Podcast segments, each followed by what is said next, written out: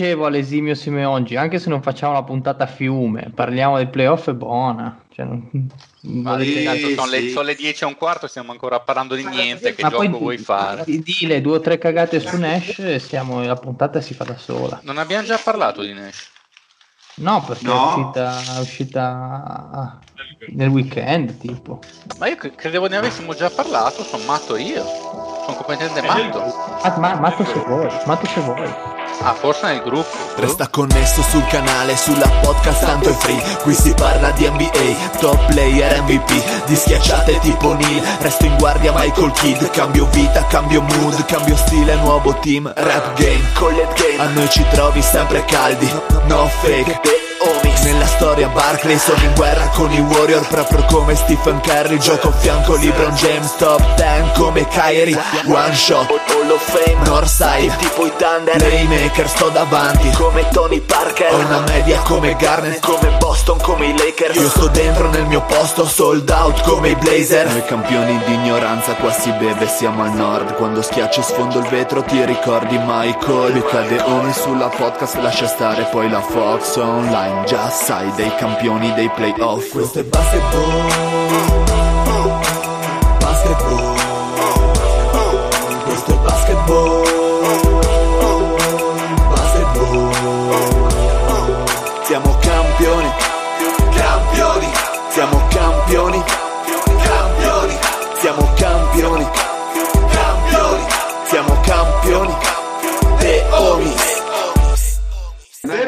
questa nuovissima puntata di The Homies.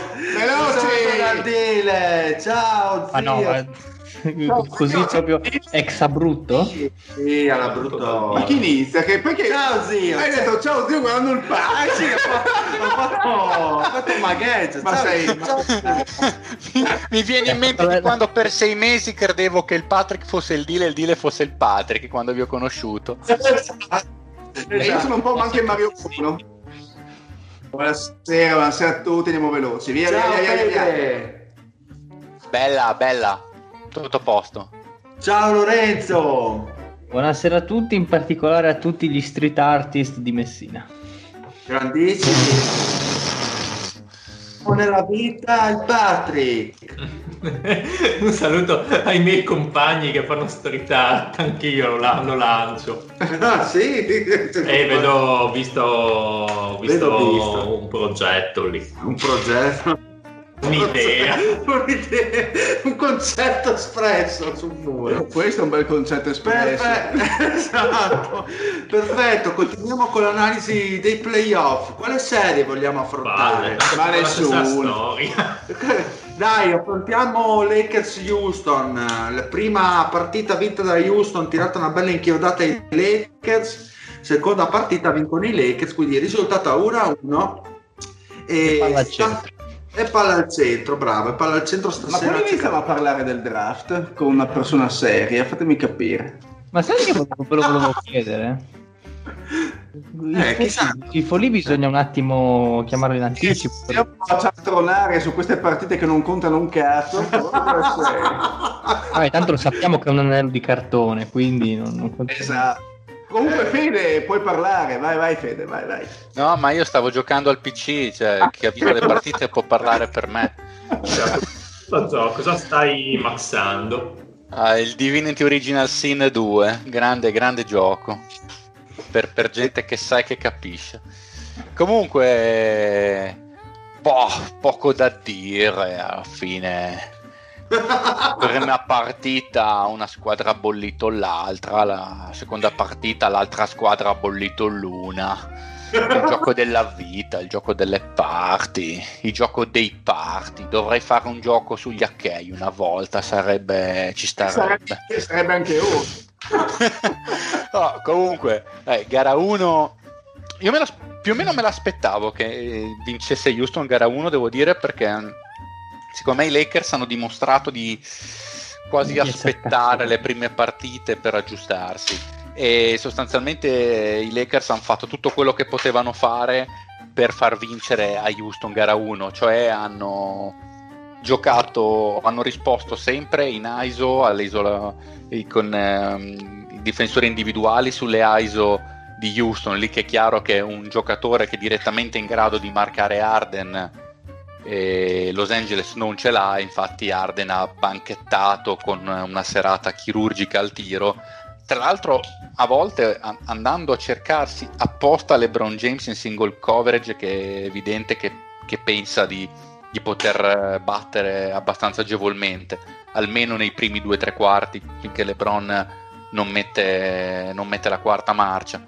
E Davis era stato molto statico e in ricezione statica storicamente eh, Tucker è un buon difensore su di lui fin da quando Davis giocava a New Orleans quindi non è una cosa di oggi.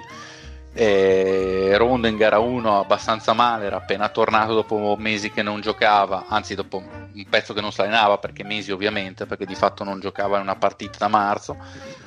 E, e Houston ha preso sostanzialmente, sostanzialmente il sopravvento difendendo anche molto molto bene in gara 2 eh, Houston ha continuato a tirare bene dall'arco.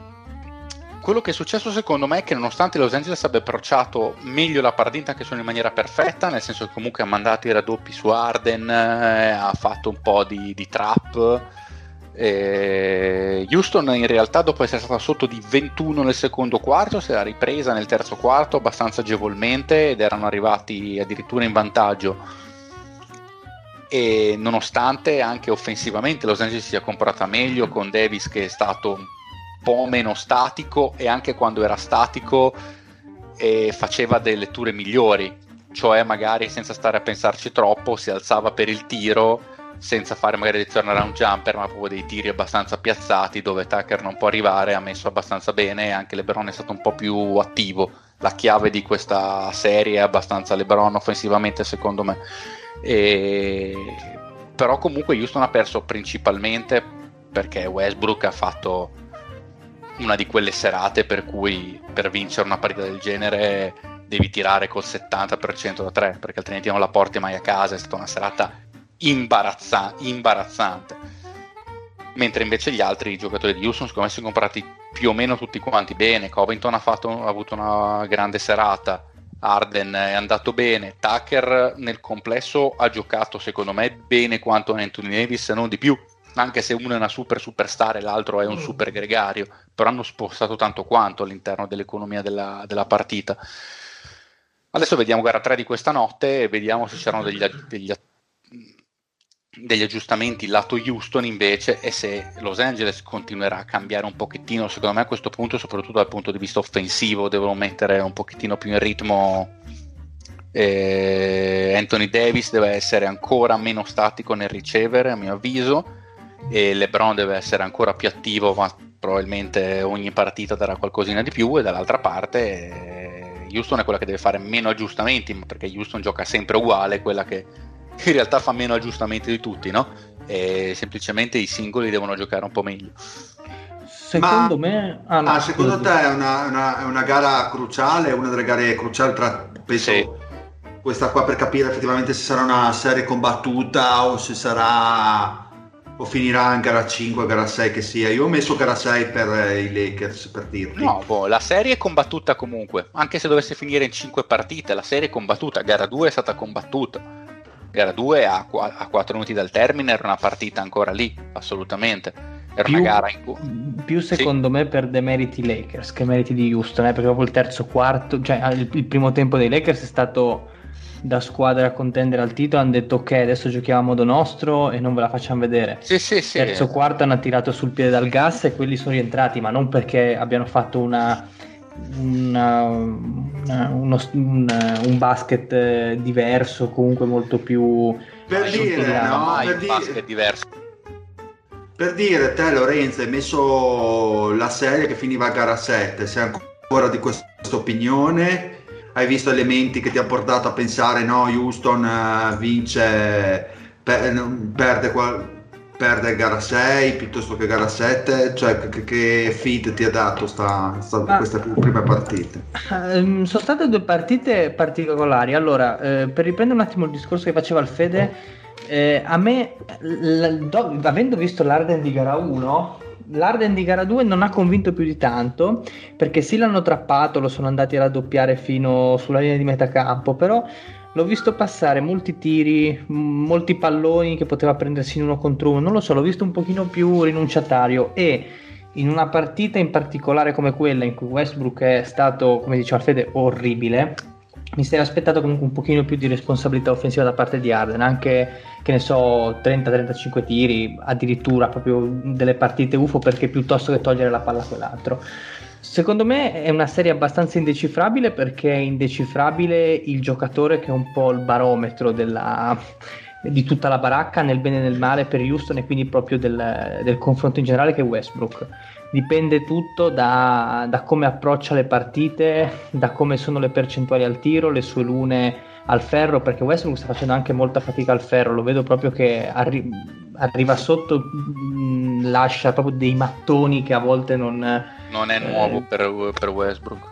Sì, sì, cioè arriva magari non è mai talmente... stato un grandissimo giocatore al ferro, in realtà secondo me un giocatore di incredibile è, è, è Iverson 2.0 sì, perché cioè, un giocatore di volume incredibile, che... un cavallo da tiro che genera tante attenzioni, ma in realtà non è mai stato straordinario al ferro per percentuali. Dipende molto da quello, esatto. Cioè, se sono i Lakers del primo tempo eh, di gara 2, dico non c'è storia, la chiudono in 5, forse in 6 perché Arden ti tira fuori il partitone. Ovviamente sappiamo che i Lakers, un po' come anche i Clippers, ma in, per altri motivi, non hanno quella capacità di rimanere concentrati sui 48 minuti, quindi secondo me gara 7 è ancora uno scenario possibile, perché comunque ci sono, sono dei fattori come per esempio eh, questo quintetto di Houston che eh, non è così facile da interpretare per i Lakers, hanno provato a inseguirli, nel senso ad andare piccoli anche loro, ma è, stata, è stato un, un, un piano che è naufragato subito perché era impossibile, quindi hanno mantenuto la strutturazione, diciamo, classica a due lunghi.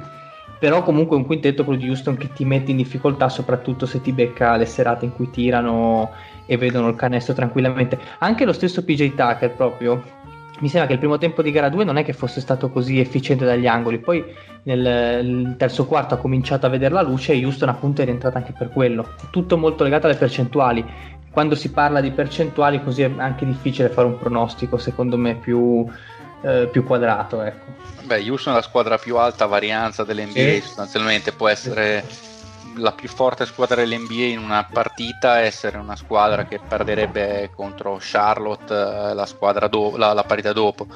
Chiaro che la differenza probabilmente in questo secondo turno è che comunque Houston ha messo in mostra nonostante tutto il suo lato difensivo che è fisicamente più dispendioso di tanti altri sistemi perché devi cambiare tutto, sei molto orizzontale e pochissimo verticale però quando decidono di difendere, che è arrivato di difendere, difendono e lo fanno per davvero per almeno tre quarti a gara. Secondo me la difesa di Houston è andata comunque abbastanza bene all'interno dei loro limiti. Chiaro che quando ehm, Anthony Davis riceve come deve ricevere, lì fai fatica e se LeBron ti va in transizione fai fatica anche, ma, anche in quel caso, ovviamente. Fede, quanto è stato impattante, cioè l'impatto di, di, Rondo è più per demeriti di Houston o per un, una reale capacità di far girare il pallone? Oh, è andato bene. Eh, in, gara 2 sto, in gara 2 sto parlando, sì, sì, sì, chiaramente. Certo.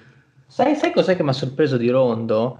Che gli ho detto, cavolo, se, fosse, se avessi avuto queste percentuali qua dieci anni fa staremmo prendendo un altro giocatore, che comunque gli concedevano il tiro anche dalla media, e lui mi sembrava che lo prendesse anche con un certo tipo di ritmo, un certo tipo di eh, di fiducia, ecco, e li ha anche messi. Poi diciamo che il tabellino di Rondo è sempre gonfiato dai classici assist alla Rondo, quei passaggi consegnati che fa in contropiede al tiratore, che, che comunque eh, non sono, diciamo, di una difficoltà così enorme. Però comunque diciamo è, è una soluzione interessante perché comunque leva un pochino di peso offensivo a LeBron perché molto spesso giocano insieme però quando Rondo in campo LeBron può permettersi di fare alcuni, alcuni possessi offensivi in angolo, si riposa e poi comunque se hai il Morris che ti tira con quelle percentuali in gara 2 avendo fatto 19 punti per tutte le altre partite dei playoff messi insieme è anche comodo quello. Ma Oltre secondo... al fatto che l'unico altro che passa bene la palla è Anthony Davis, eh, cioè manca l'entry passer proprio che la sa dare bene, è l'unico oltre LeBron e Rondo, gli altri sinceramente sono dei passatori della- abbastanza mediocri. Ma se- mh, così mh, facendo un po' i pazzi, Houston potrebbe creare un upset e vincere la serie facendo i pazzi proprio, lanciando. Non è impossibile. Eh, eh, Sì. più o meno è quello che dicevamo prima, la famosa varianza, ti beccano le due partite in cui, in cui ti tirano 50% da 3, 50-55% da 3, sono difficili da stargli dietro proprio a livello di ritmo offensivo. Ma Basta che tirino bene da tre che Westbrook faccia bene il Westbrook. Sì, ah, ma, ma guarda eh, che ok, se, se Westbrook non fosse più rientrato in campo, secondo me Houston vince questa partita.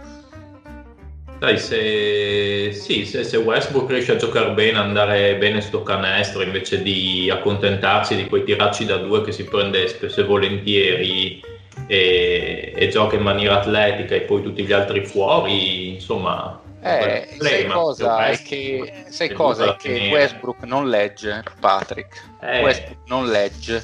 Mentre in gara 1 aveva letto decentemente, ad esempio si era preso anche dei, dei bei tiri dalla media, ma di quelli che effettivamente gli entrano abbastanza, quelli di tabella, no? Presi coi tempi giusti e coi ritmi giusti. Qui è andato dentro completamente a cazzo di cane, anche contro due persone, con gente che lo stoppa. Mentre in gara 1 era stato un giocatore, secondo me, più, più cerebrale, no? si, era, si era visto che era un giocatore che stava pensando. Si è preso anche due stopponi, mi pare, da LeBron, uno di sicuro Oh. straordinario in gara 1. Però Sì. ti, ti riusciva, però erano quelle stoppate che ti faceva dire: Vabbè, ha preso una stoppata, però ha fatto la cosa giusta all'interno del flow offensivo di Houston e non è una cosa che ti fa male. Mentre invece quelle completamente a cazzo di cane, così che vedevi proprio che non stava andando da nessuna parte, che non ha costretto nessuno neanche a fare lo sforzo fisico, perché è sempre una cazzata, però LeBron a 35 anni lo costringi a fare 4 recuperi difensivi in cui deve coprire 6 metri in due passi, cioè è una cosa che poi nel quarto quarto la senti. Invece lì proprio quando non fai fare sforzo alla difesa è un problema. è un- E questo non l'ha fatto assolutamente. Io ripeto che dopo quel terzo quarto cioè, Houston ha tirato col 41% da tre punti in gara 2, ha fatto 22 su 53. Questa è una partita che normalmente tu vinci. Tra l'altro perdendo sì tanti palloni, 17. Sì, ma- nel primo tempo ne ha persi tanti. anche. Esatto, Sì. esatto. Normalmente Comunque quella- pa- devi leggere Giulio Verne, Patrick. Ah, West. Sì. Più grande. Il Giulio Verne. per essere Giulio indottrinato. Rossella, eh, leggo. Esatto. Leggi la mia vita. Eh, Andiamo- Il giro del mondo in 80 decisioni sbagliate. le, le mie prigioni. La mia braida andata via. E gli aforismi dello zio. Grande. Grande. Andiamo con il Clippers Nuggets, ragazzi. Allora, gara 3 vinta dai Clippers, gara 2 vinta dai Nuggets e Clippers eh, vincenti poi in Posso- gara po- 1. Posso dire una cosa velocissima, poi vi faccio Sì. parlare, Dile. Io, no- io mi immagino quella povera ragazza di Kawhi Leonard che deve farsi fingerare con, quelli- con quelle dita medie in grado di stoppare le persone. Perché scusa, Kawhi sa che cos'è una ragazza? Cioè, confermato che... Kawhi, eh, ma scherzi, Kawhi è uno di quelli che sta zitto, muto in campo e poi fa solo i fatti in camera da letto. Sì, ma Che mica un malgioglio il Leonard. Quello lì. Ma adesso quasi quasi metto Kawhi Leonard. Kawhi Sì, Malzone. sì, eccola qua. Who is Kawhi Leonard girlfriend? Kishelle Shipley. È una domanda? No, no, è un... penso sia un nome. Cioè non... Fai vedere, scusa. O comunque da quando, come diceva Buffa, da quando le madri di colore hanno avuto via libera nel scegliere i nomi dei figli e delle figlie, hanno perso completamente. Cioè, Shipley è è una domanda, cioè, un, eh, ma gioca? S-H-I-P-L-E-Y. Ma comunque No, anche una, anche una No, non è sta bellezza, è la Shipley. E non, siamo, non diciamo cose su cui ge- altra gente Oh, potrebbe è, se- è essere sem- è sempre un buco, eh, ragazzi. Più che altro se- ha, ha un che della Chloe Kardashian. Ma diciamo che se ne sono viste di meglio girare per l'NBA. In effetti appoggio il... Cioè non è che insomma... Eh. Magari è via. è no. quella, è quella che si adattava meglio al suo dito medio, probabilmente. Eh, molto probabile. Eh, esatto. Ma devi sempre vivere con Kawhi Leonard, per quanto possa essere... Ma pare che sia strasimpatico nella vita privata, anche che tutti i giocatori sì? dicono ma fa un sacco di battutoni e poi è davanti ai Ma è che riflettori. che secondo me è il classico simpatico che dicono, come dicevano di Duncan, no? Che dicono sì, in allenamento ci fa scassare, ma lo facevano così per politica. Perché ridevano, ridevano di lui. No? E della, della serie cosa Quale diciamo? Nuggets Grande, Clippers. siamo sul Ah. pezzo direi. Quale pezzo? Eh, serie? Il pezzo di carne. Torniamo a parlare al dito medio di Kawhi. Chi vuole andare? Io devo dire Io, che pensavo ci fosse io ho visto serie. poco niente, quindi vi lascio parlare. Io chiedo, chiedo conferma a chi ha visto. Io mi aspettavo ci fosse meno una serie, invece una serie c'è, adoro. Ma allora sembra di sì, il problema è che penso che nessuno abbia visto la serie, perché nessuno dice niente. Il Patrick sta zitto. No, sì. beh, cazzo, è, que- sì. Grande. è la serie di, di Nicola alla fine, questa qui. Ah, cioè, in gara sì. 3 Murray ha fatto veramente fatica, invece, cazzo, Jokic è un'ira di Cristo, sta giocando. I Clippers mi danno ancora l'impressione di essere, come diceva Lorenzo riguardo i Lakers, no? scelgono i momenti in cui spingere. Che è una cosa Ancora, può an- ancora, di, ancora, ancora di più dei Lakers i Clippers. Sì, comunque. sì, sì, beh, perché sono più forti. Eh, ma occhio che poi la caduta, dalla caduta dall'alto fa ancora più male. Eh, che... Eh, sì, sì, sì. È un attimo essere sotto 3-0 come i Bucks. Ecco, Ah, vabbè, andiamo no? a vedere- Cioè, andato andiamo a vedere i diversi bracket, vediamo quelli del, del, del Patrick, che tanto aveva visto Ma io ho fuori. tutto dai. sbagliato. Sì, il Io Patrick neanche, ha lo, fatto io una schifezza. cosa ho messo. Il Fede ha messo Clippers in 5 e quindi è quello che diceva prima che dovrei c'è avercene anch'io i Clippers in 5 se non ricordo male. solo io ho messo anche io ho messo i Clippers in 5 cazzo tutti Vabbè. ci credevano questi Denver vediamo il maroccano dai Clippers in 4 addirittura Grande. Eh, ha già perso tutto. Già sballato il Io Clippers in 7. ah vedi Cosa Uno ti faceva pensare tre gare vinte dai, dai Nuggets? Cioè proprio per per il discorso di Jokic appunto che... Ma no, mica l'ho fatto io questo, cosa mi interessa? Ma zio, ma, No. ma- lo so, ma facevo così per creare un po' di, un po', un po' di show, un po' di conversazione. Ma no, ma perché mio figlio è un cretino, per quello l'ho messo in 7. Capisce niente. ma se ti ha fatto vincere Chissà se magari tra dieci anni non sentirà questa registrazione e scoprirà che suo, figlio- che suo padre gli ha del cretino. Ah sì, ma glielo dico in faccia perché non, non sa. Tanto non capisce, cretino. Povero. E... Comunque mi è piaciuto parecchio Michael Porter in gara 3 dal punto di vista offensivo, difensivamente difensivamente lo puntano come se non ci fosse un domani, Guarda, cioè c'è Morris guardo- che lo punta direttamente. Guardando le stats, la cosa che secondo me sbalza un pochino agli occhi è la minima quantità di tiri liberi concessi, perché alla fine si parla, se non sbaglio, di 8 tiri liberi concessi in tutta la partita ai, ai Nuggets, quando ad esempio solamente il- i Clippers ne hanno tirati 20, e già questo comunque è parte del divario tra le due squadre. E, e poi in gara 3 ha tirato abbastanza male Denver in generale. No, beh, Su- ma, beh, ma l'unico che non tengono è gli Jokic che fanno veramente fatica. Murray l'hanno tenuto abbastanza bene, c'era Paul George su di lui e, e si è visto, tra l'altro Paul George è partita veramente eccellente anche lì, Anche offensivamente e difensivamente. Offensivamente un Super- sacco. È super altalenante questi playoff, proprio È veramente una altalenante. clamorosa. Eh, tanto c'è il metronomo lì che tiene il giocatore barometro che tiene tutti quanti in riga, il Ah, kawaio. E... Ma... Eh, ma si, si è visto in gara 2 che anche il Kawaii lì ha scioperato eh, sì. e proprio in gara 2 hanno preso una, una ripassata per un per una hubris quasi, quasi fastidiosa. Eh, ma perché dopo era con la sci play e quindi non poteva giocare due partite di fila, allora ha scelto di scioperare in back to back eh, Esattamente. load management.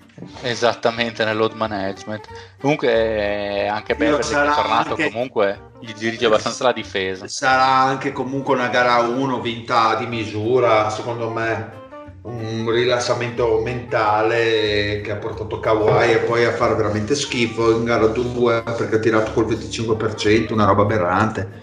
Sì, beh, ma è, una, ma è una partita in cui è andata avanti subito Denver e i Clippers eh, mentalmente non sono rimasti, sì, eh, si sono fatti prendere la Hubris, come diceva il Lorenzo, e secondo me comunque dentro dicevano, boh, tanto la serie la vinciamo, non stiamo a sprecare energie fisiche e mentali, ci riprendiamo in gara 3. Noi abbiamo È anche un discorso messo... stupido eh, da fare. No, no, no, non è per niente un discorso È stupido. buono, dai, tanto ci sono le partite che nascono male. quanto Sì, no, vabbè, ma eh, ci se sta, prima una partita, e- per prima gara, Sì, sì, sì, sì. hai un vantaggio del genere, tendi magari a ripassare le marce quando dovresti essere concentrato più sul pezzo e poi ti prendi l'inquartata perché comunque Denver eh, dopo comunque l- la serie di contro Utah ha preso confidenza e sta giocando comunque a un buon basket, poi è altalenante come basket, ma insomma alla fine è un avversario che, che sa sfruttare i tuoi punti deboli. Poi gli Jokic effettivamente non hanno, hanno difficoltà a tenerlo, giustamente. Vabbè, Zubas eh, Non è in grado. autostrada, chiaro che Esatto. poi se gli metti i classici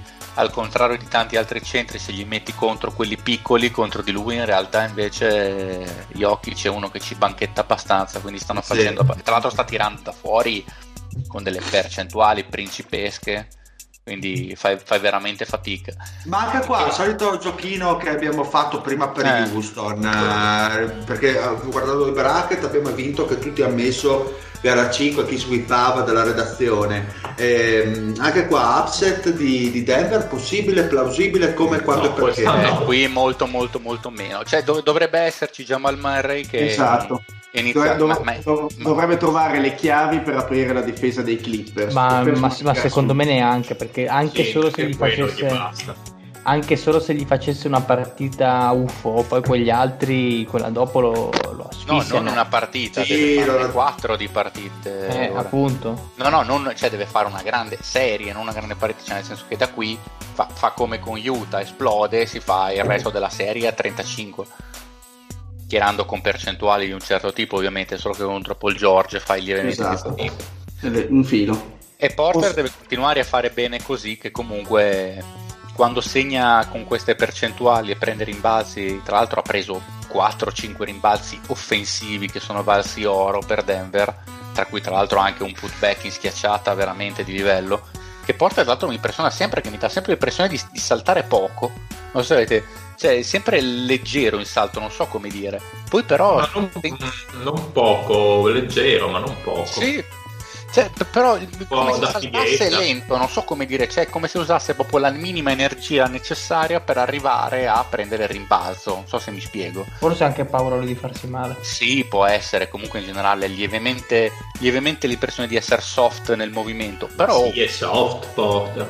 sì, beh, poi il rimbalzo però lo prende, Il- la penetrazione arriva a farla, le- la schiacciata in putback te la fa e, e Comunque gara campionato 3 è doppia, do- la doppia doppia l'ha raggiunta Porter anche con i rimbalzi, è un plus minus di più 6, quindi Sì, ma- ha un ottimo senso della posizione. Esatto. Poi è, l'aspe- è l'aspetto difensivo di Porter quello che lascia dubbi, non sulla Ah, parte lì offensiva. Morris eh, l'ha l'ha puntato nettamente, se lui Williams lo vede nei cambi e cerca di puntarlo, quello è evidente. Perché Però più memoria risposta. storica. Perché Cosa? eh, Durant da rookie aveva tutti questi problemi difensivi o riusciva a stare meglio in campo Gesù dietro? Cristo, no, Dur- Durant da rookie giocava guardia a Seattle perché Eh, non poteva ok. marcare neanche le ali piccole. Ah, Durant- ricordavo qualcosa. Durant difensiva faceva 20 di media, 19-7, tiro in- completamente do- indovinare mentre parlo ci guardo. Eh, ma difensivamente era no 20.3 era impresentabile difensivamente Durant ma anche il secondo anno dove già era es- abbastanza esploso offensivamente rispetto al, al primo Ma, ma ma a parte, eh, a parte pesava che era un, 10 kg. altro, era un altro tipo di basket, nel senso che le- lui ovviamente pesava molto poco e poi le- i tre erano po' più pesantini di adesso. Sì, sì, non boh, c'era certo. questo gioco piccolo, Sì, sì. quindi sì, Certo, giustamente. ma Porter, tra l'altro, infatti, Porter 12 anni fa sarebbe stato anche un 3 sovradimensionato, ma forse anche 3, perché in realtà ha tutte le skills per essere un 3. Oggi è un 4 che gioca anche 5. Comunque per la cronaca, magari teniamo sott'occhio per la puntata così per aggiungere carne al fuoco. Eh, su 538 i Nuggets sono dati al 14% di possibilità di passare il turno, quindi secondo me è tanto, secondo me è alta come No, percentuale. secondo me è una giusta possibilità, nel senso che comunque eh, in queste partite può succedere, nel senso non è che una squadra, può succedere di tutto sotto sotto, basta un minimo infortunio e tac, quindi un 14 secondo me che non è poi tanto alto, ci può stare. Sì, ma comunque, cosa- comunque ha dimostrato Denver di restare lì, anche in gara 3. 14% vuol dire che se scommetti te lo pagano bene, eh. Sì, ma nel senso Denver comunque è, ha- è riuscita a rimanere in partita contro i Clippers, cioè non abbiamo sconfitte tranne, tranne una insomma di, di- di- di grandi, grandi, di grandi divari, quindi è possibile che Denver eh, qualche partita la vinca con situazioni magari più favorevoli in attacco. possibile anche che vinca la serie in un mondo in cui succedono svariati avvenimenti che gli tolga gli un Kawhi Leonard che taxi scaviglia ed è fuori la serie e inizi già per un altro discorso Sicuramente, però Houston a quanto è comunque data su 538? Eh, infatti, infatti te, te lo volevo dire che è una roba boh, un po', un po' strana, 70 Houston, 30 Lakers. Dopo, dopo l'1-1? eh, Era però andato 70 Dopo gara 1? Sì, sì, sono, sono aggiornati all'8 settembre, 7-21, quindi. è tanto interessante. Mi sembra tantissimo. E tra l'altro 26% di vittoria delle finali. Se fosse, un, se fosse un 60 magari non mi farebbe specie però 70 mi sembra tanto Tanto. Poi, poi se, se passano i Clippers, i Clippers sono costruiti dal signore per battere Houston, per come la vedo io sulle sette partite. Vabbè, vedendo il tipo Ma di sì, ma tanto la Lega- stand che hanno. La Lega si organizza per fare la- il derby di Los Angeles, è già tutto deciso. Sì, beh, per, per fare in modo di trasmettere le partite in Cina, che eh, Houston è ancora sottoposta in È ancora, è ancora boicottata brutalmente. Oh, certo che avere il cazzo piccolo comunque ti fa avere una rabbia dentro. Eh, ma allora- Ma infatti noi siamo qua felici e contenti. allora- Eh, sì. Noi siamo la controprova. Esatto. Invece il nano di Manzano, Eh, va in giro per Udine a bestemmiare. Eh, Perché ma lo sì. fa ancora? eh sì, è un... Eh, eh, finché non gli taglieranno la lingua lui bestemmierà Non è morto il nano di Manzano, è ancora vivo quindi. È ancora vivo. no? E Ancora vivo, insomma. quello sopravviverà anche a noi Eh, c'è un Eh, bello non me sketch che mi ha fatto raccontato vedere del dal vivo il nano di Manzano. Eh, dobbiamo andare in giro per Udine assiduamente per trovarlo. O per Manzano. Comunque mi ha raccontato un mio amico che un giorno era sull'autobus eh, con un altro suo amico e una ragazza e nano di Manzano deve avere, eh, ha praticamente allungato le mani sul culo della donna. no? che Grande. Bibbia Sì, sì, sì. La mano morta? la- Esatto, con fare lascivo. Allora, all'inizio questo eh, l'amico, appunto, quel moroso della, della tipa ha detto boh, un disabile, magari lascio si è perdere. un po' sentito lusingato dall'attenzione di una tale esatto. Poi sai, la seconda, terza palpata di culo alla sua donna, eh, il ragazzo si è incazzato e gli ha tirato un pugno sul culo. Hai saccato il nano Eh, sì, sì, gli ha tirato un pugnazzo a lungo.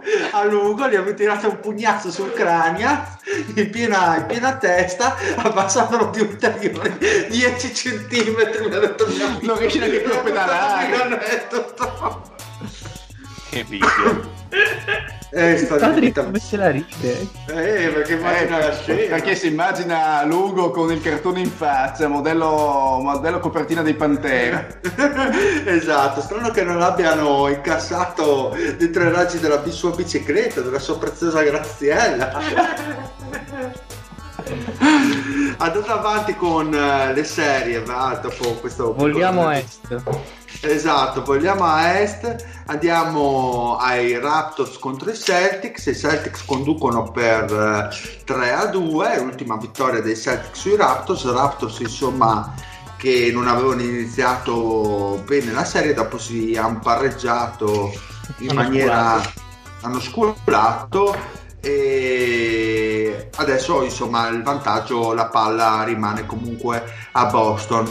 Domanda secca, chiude Boston in 4 in gara 6 E o, dovrebbe. o la vedete più lunga? Perché i Raptors hanno dimostrato insomma di non essere così ficcanti insomma. E dovrebbe chiudere in 6 se fanno bene le cose, perché anche l'ultima partita. O fare la fine dell'anno di Mazzano. Sì, è un'immondizia. No, Toronto sinceramente mi ha un po' deluso in questa serie, me l'aspettavo molto più Brillante. più brillante, eh, sull'onda diciamo del, del primo turno, o meglio ancora delle otto partite pre-playoff. E invece c'è questo Margasol che è completamente bollito, oltre, oltre misura. Però sta Eh, bene con quei capelli col taglio così. Ma non me ne frega un cazzo dei capelli di Gasol, vecchio. È Ma lo vedo, ma impresentabile in tra l'altro Gasol, l'ultima l'ho visto un po' gordito, tornato Ma- un po' pa- panzerotta. Ma questo qua dovrebbe giocare in Wisp per come sta in campo, insomma, è abbastanza E indecente. diciamo che sì, non fa una bella figura. No. E, e poi eh, sia Cam non, non- non sta giocando a livello, sinceramente sta sparacchiando da tre. Lo vedo un pochino avulso dal gioco, cioè si sta secondo me incaponendo in alcune azioni che non gli vengono e non riesce a trovare soluzioni alternative. Quindi Ma sì, ma il migliore per i mezzi, te- tenendo a mente i mezzi tecnici che ha, che non sono molti, hanno un hobby. Ah, che sì, mi è piaciuto sì, di sì, più, gli altri mi hanno fatto tutti schifo. Non, ce ne, non salverei uno. Diciamo che la fluidità d'attacco, la fluidità d'attacco che avevo visto in stagione dei Toronto Raptors, soprattutto sul passaggio perimetrale per riuscire a liberare l'uomo, l'uomo libero, è vero che la- comunque la difesa di Boston è, è perimetrale, sul perimetro è veramente molto forte, però eh, non riescono mai a metterla in pratica, non riescono mai a fare azioni di contropiede. Eh, secondo me Boston è la squadra che peggio si, si abbina a questi Toronto Raptors e lo stanno dimostrando. Secondo me potrebbe anche finire con un 4 a 2. Ma sì.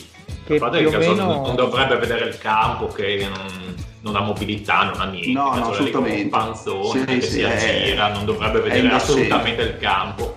Dimmi. Lore? No, che più o meno si sta confermando quello che dicevamo in preview la scorsa settimana, così per tirare un po' acqua al nostro mulino, che se a una vista diciamo superficiale poteva essere una serie alla pari, onestamente il campo per quanto siano 3 a 2, però ai punti, se fossimo nel- nella box, ai punti Boston poteva essere anche tranquillamente 4 a 1, senza nessun problema. È stata una serie, secondo me, in cui non, non c'è stato equilibrio perché Boston era nettamente più forte. In difesa li hanno stritolati, soprattutto quest'ultima, quest'ultima di stanotte che hanno giocato. Veramente sembrava molto spesso che fossero in 6, in 6 E contro tra 5. l'altro vale un pochino lo stesso discorso che dicevi prima con i Lakers. Ci sono tratti in cui Boston sembra eh, non nemmeno spingere eccessivamente, non so come, come dirlo, nel senso che a volte anche Tatum eh, sembra un pochino eh, così andare a rallentatore rispetto a quello che secondo me potrebbe andare. Eh, secondo me non si stanno spremendo più di tanto, ecco. Potrebbero, potrebbero allungare molto più facilmente in alcune situazioni. Sai cos'è di Tatum quello che mi piace a conferma di quello che dicevi? Che ha la maturità che mh, più o meno hanno ormai i veterani, i grandi campioni che giocano da una decina d'anni in NBA. Lui al terzo, terzo, quarto anno, non mi ricordo, terzo credo, ha quella capacità di far venire a sé la partita. Sapete quando si dice eh, magari non aggredirla subito, ma aspettare e piazzare i colpi decisivi nei momenti in cui serve? Ecco, lui, lui non, lui non è che forza, chiede possessi subito, però è molto integrato nel flow. Toronto invece sta facendo venire a galla dei difetti che per certi versi possono essere paragonati a quelli di Milwaukee per, eh, proprio come atteggiamento perché si conferma una squadra del regular season come dicevamo, cioè le manca innanzitutto secondo me come dicevo po' di Il, tempo fa. reali- non- il realizzatore.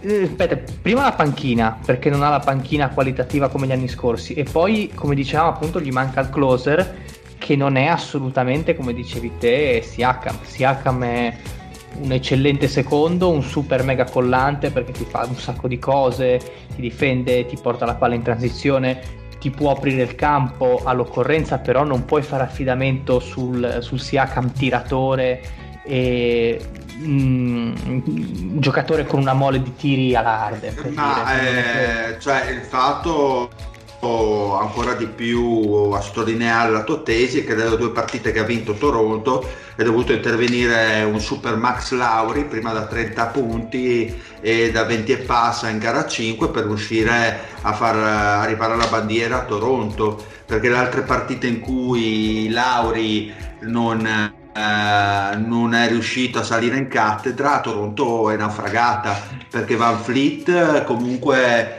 dimostra i limiti che ha. Infatti, poi ragionando sulla, sulla serie mi è venuto in mente quello che diceva il Fede, non mi ricordo se la precedente puntata, due puntate fa, sul fatto di dare i soldi a Van Fleet perché a questo punto cioè, è un giocatore che è vero, giovane, promettente, però, Però è un, giocatore di, si- è un giocatore di sistema. Vabbè, Sì. i soldi si vedrà, nel senso che ha presi anche Terry Rosier i soldi, quindi... Boh, ma un coglione Cioè, lo trovi sempre che ti sì. dà i soldi, eh, Eh, eh, eh, chiaro. Eh. Non so quanto a Toronto convenga, quanto No, abbiano ma voglia. Appunto, no, un coglione. no, nel senso, torna da qualche parte, si, si fa il... Boh, se hai dato i soldi a Blezzo, voglio dire, se hai dato i soldi a Blezzo due volte, tra l'altro, i soldoni, Quelli veri. quelli veri, danno anche a Van Vliet. Io, Van Vliet non è male, ma ha dei problemi piuttosto gravi. E, e- ti, ti- ti gestisce la second unit, non può giocare. Sì, è un gestore, non puoi aspettarti che faccia il messia, perché anche quando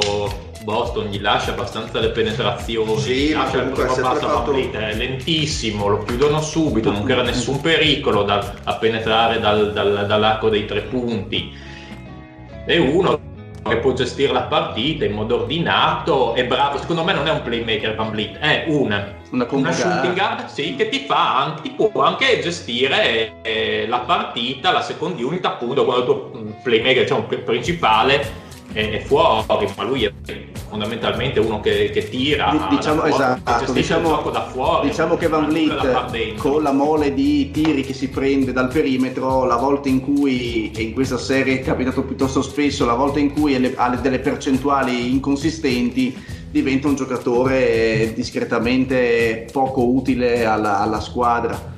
E in questa serie sta tirando abbastanza male, quindi Beh, comunque credo che sia, a prescindere da tutto, importante questa serie per Toronto, soprattutto per Ugiri, per capire un attimino il valore che ha questa, questa, questa squadra sul lungo periodo.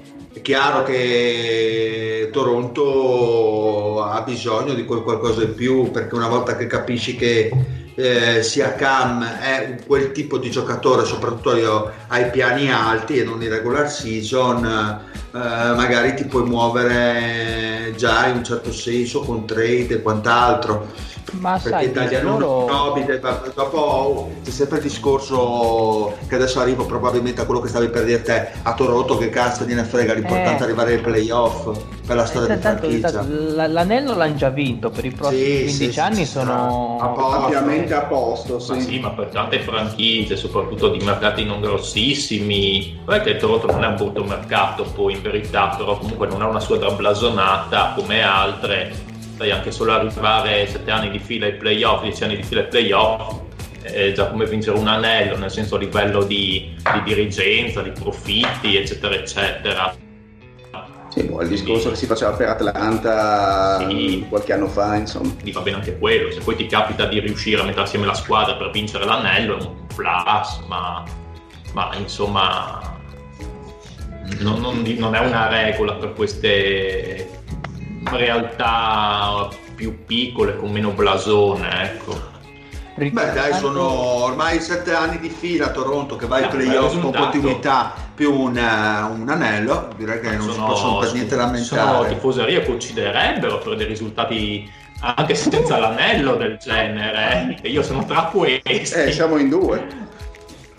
Beh, eh, Toronto ha una storia di 25 stagioni e ha 8, 9, 10, 11, 12 stagioni ai playoff. Insomma, Considerando che hanno avuto la piaga, l'ottava piaga d'Egitto, Esatto. Ma non è male, non è male, dai, è stata una franchigia Comunque, secondo, Sì, secondo te, Fede o Lorenzo, la, la serie potrebbe chiudersi sul 4 a 2? Le probabilità Sì. sono più alte? anche perché gara 3, scusami, Gara qual è stata 4? quella di stanotte? Gara 5 Mm. è stata, non, non mi sembra sia stata troppo in bilico, proprio come risulta, mi sembra sia stata proprio un, un- una lezione di cerodurismo di Boston che sono scesi, ok, adesso giochiamo a modo nostro e quelli non gli sono proprio stati dietro come, come ritmo.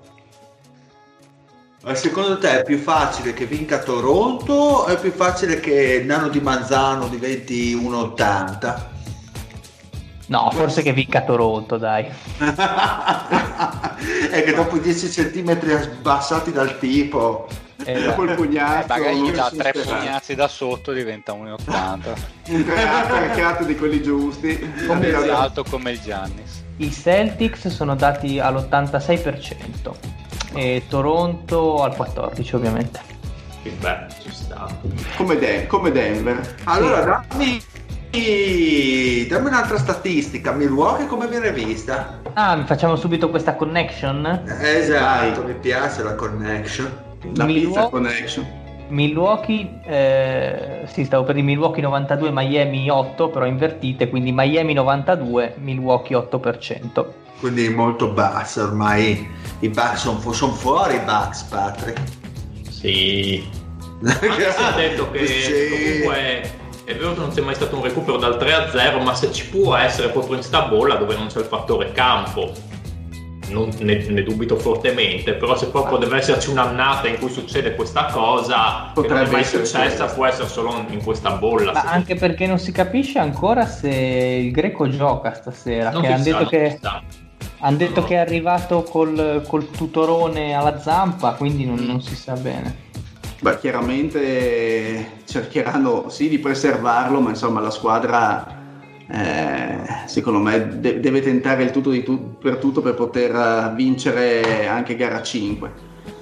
Poi, poi, boh, ha- poi ha dimostrato chiaramente di, di saper giocare bene anche senza di lui, forse Io anche che meglio. la gara 5, nel senso che Miami è un po' forte anche di questa statistica della vittoria quasi certa ormai della serie, potrebbe mollare un attimo in gara 5 eh, la concentrazione, magari potrebbe rubare un'altra gara a Milwaukee, ma poi più di lì. Ma i- allora, mm, vedendo quello che è successo nella, nella 4, che Middleton si è travestito da Kobe Bryant, non so se si può ripetere, poi ovviamente pronto a essere smentito.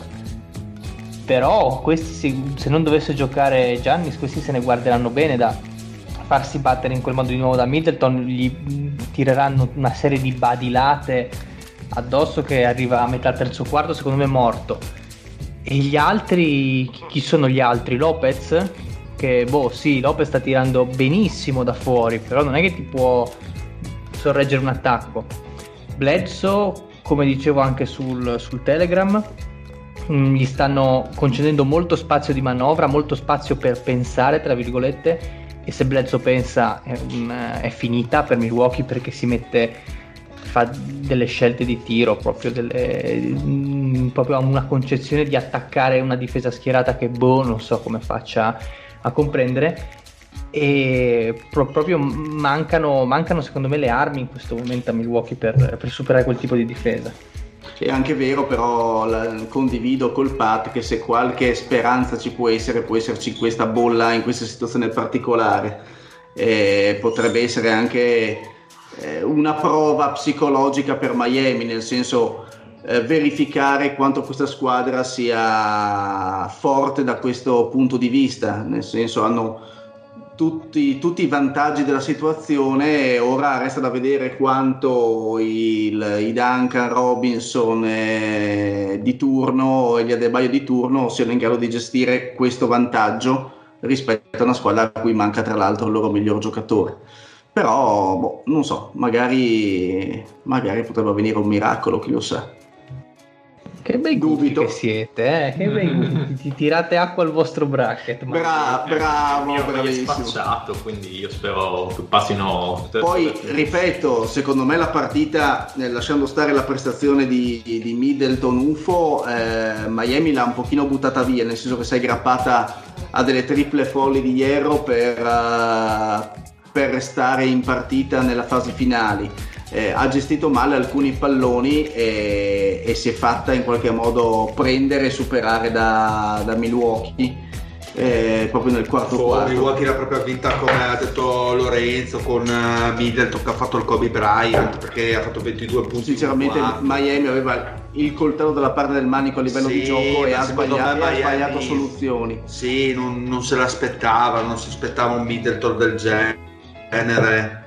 Sì, ma Ehm, proprio, proprio come Kobe, is- isolamenti al gomito, Sì, tiro sì, libero, sì, ma anche una roba tiri, 10 anni sì, di ma anche tiri UFO si è preso Middleton, dai, Sì, col sì, tiri, difensore. tiri da tre col difensore in faccia, cosa che insomma lui prende mm, no- non così spesso, però eh, sì, partita veramente incredibile, staremo a vedere dai. E domanda, per quello che si è visto al netto dell'infortunio, Giannis viene ridimensionato da questa super difesa in un contesto di super super competitività?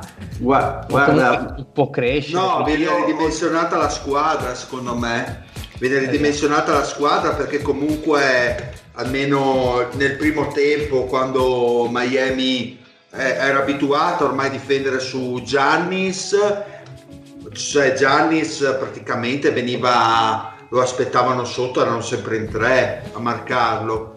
Cioè neanche lo raddoppiavano, cioè lo l'hanno mastuolato eh, destra manca. Questo perché? Perché l'altra squadra, l'altra, cioè gli altri giocatori sono cioè con Giannis in campo diventano inutili. Se cioè Middleton eh, ha fatto l'eroe, però Milwaukee va in difficoltà quando Middleton tende un attimino a sparire, secondo me, nelle pieghe della partita non è nuova sta cosa, soprattutto quando Giannis è in campo.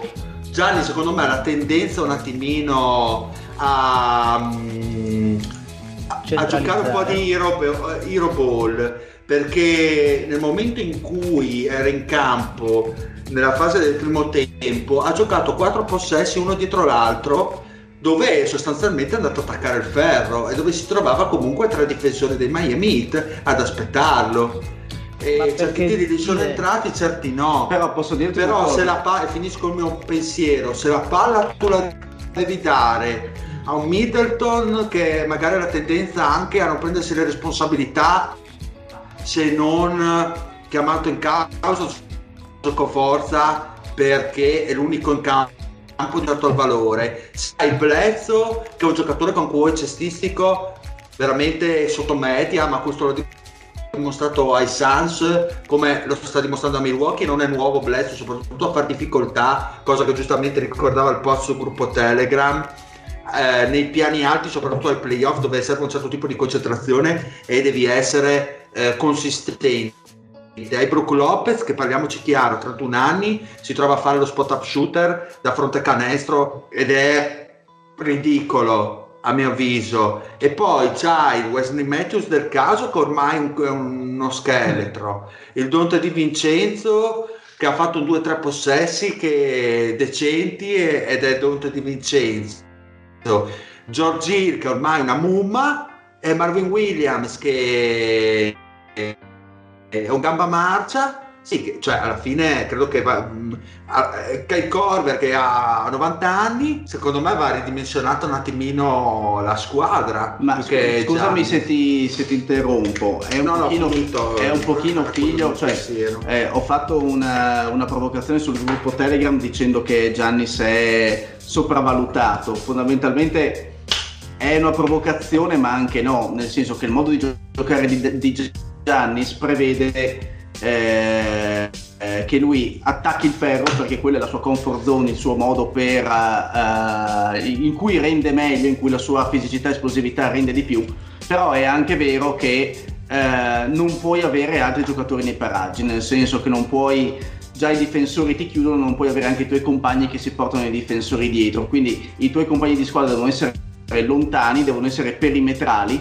E, e, e il problema è che Giannis non ha purtroppo nei suoi limiti tecnici la capacità di eh, servire i compagni liberi, nel senso ci sono tre uomini sotto che lo bloccano, bene, probabilmente ci sono tre compagni con un difensore lontano pronti per ricevere la palla, questo non succede.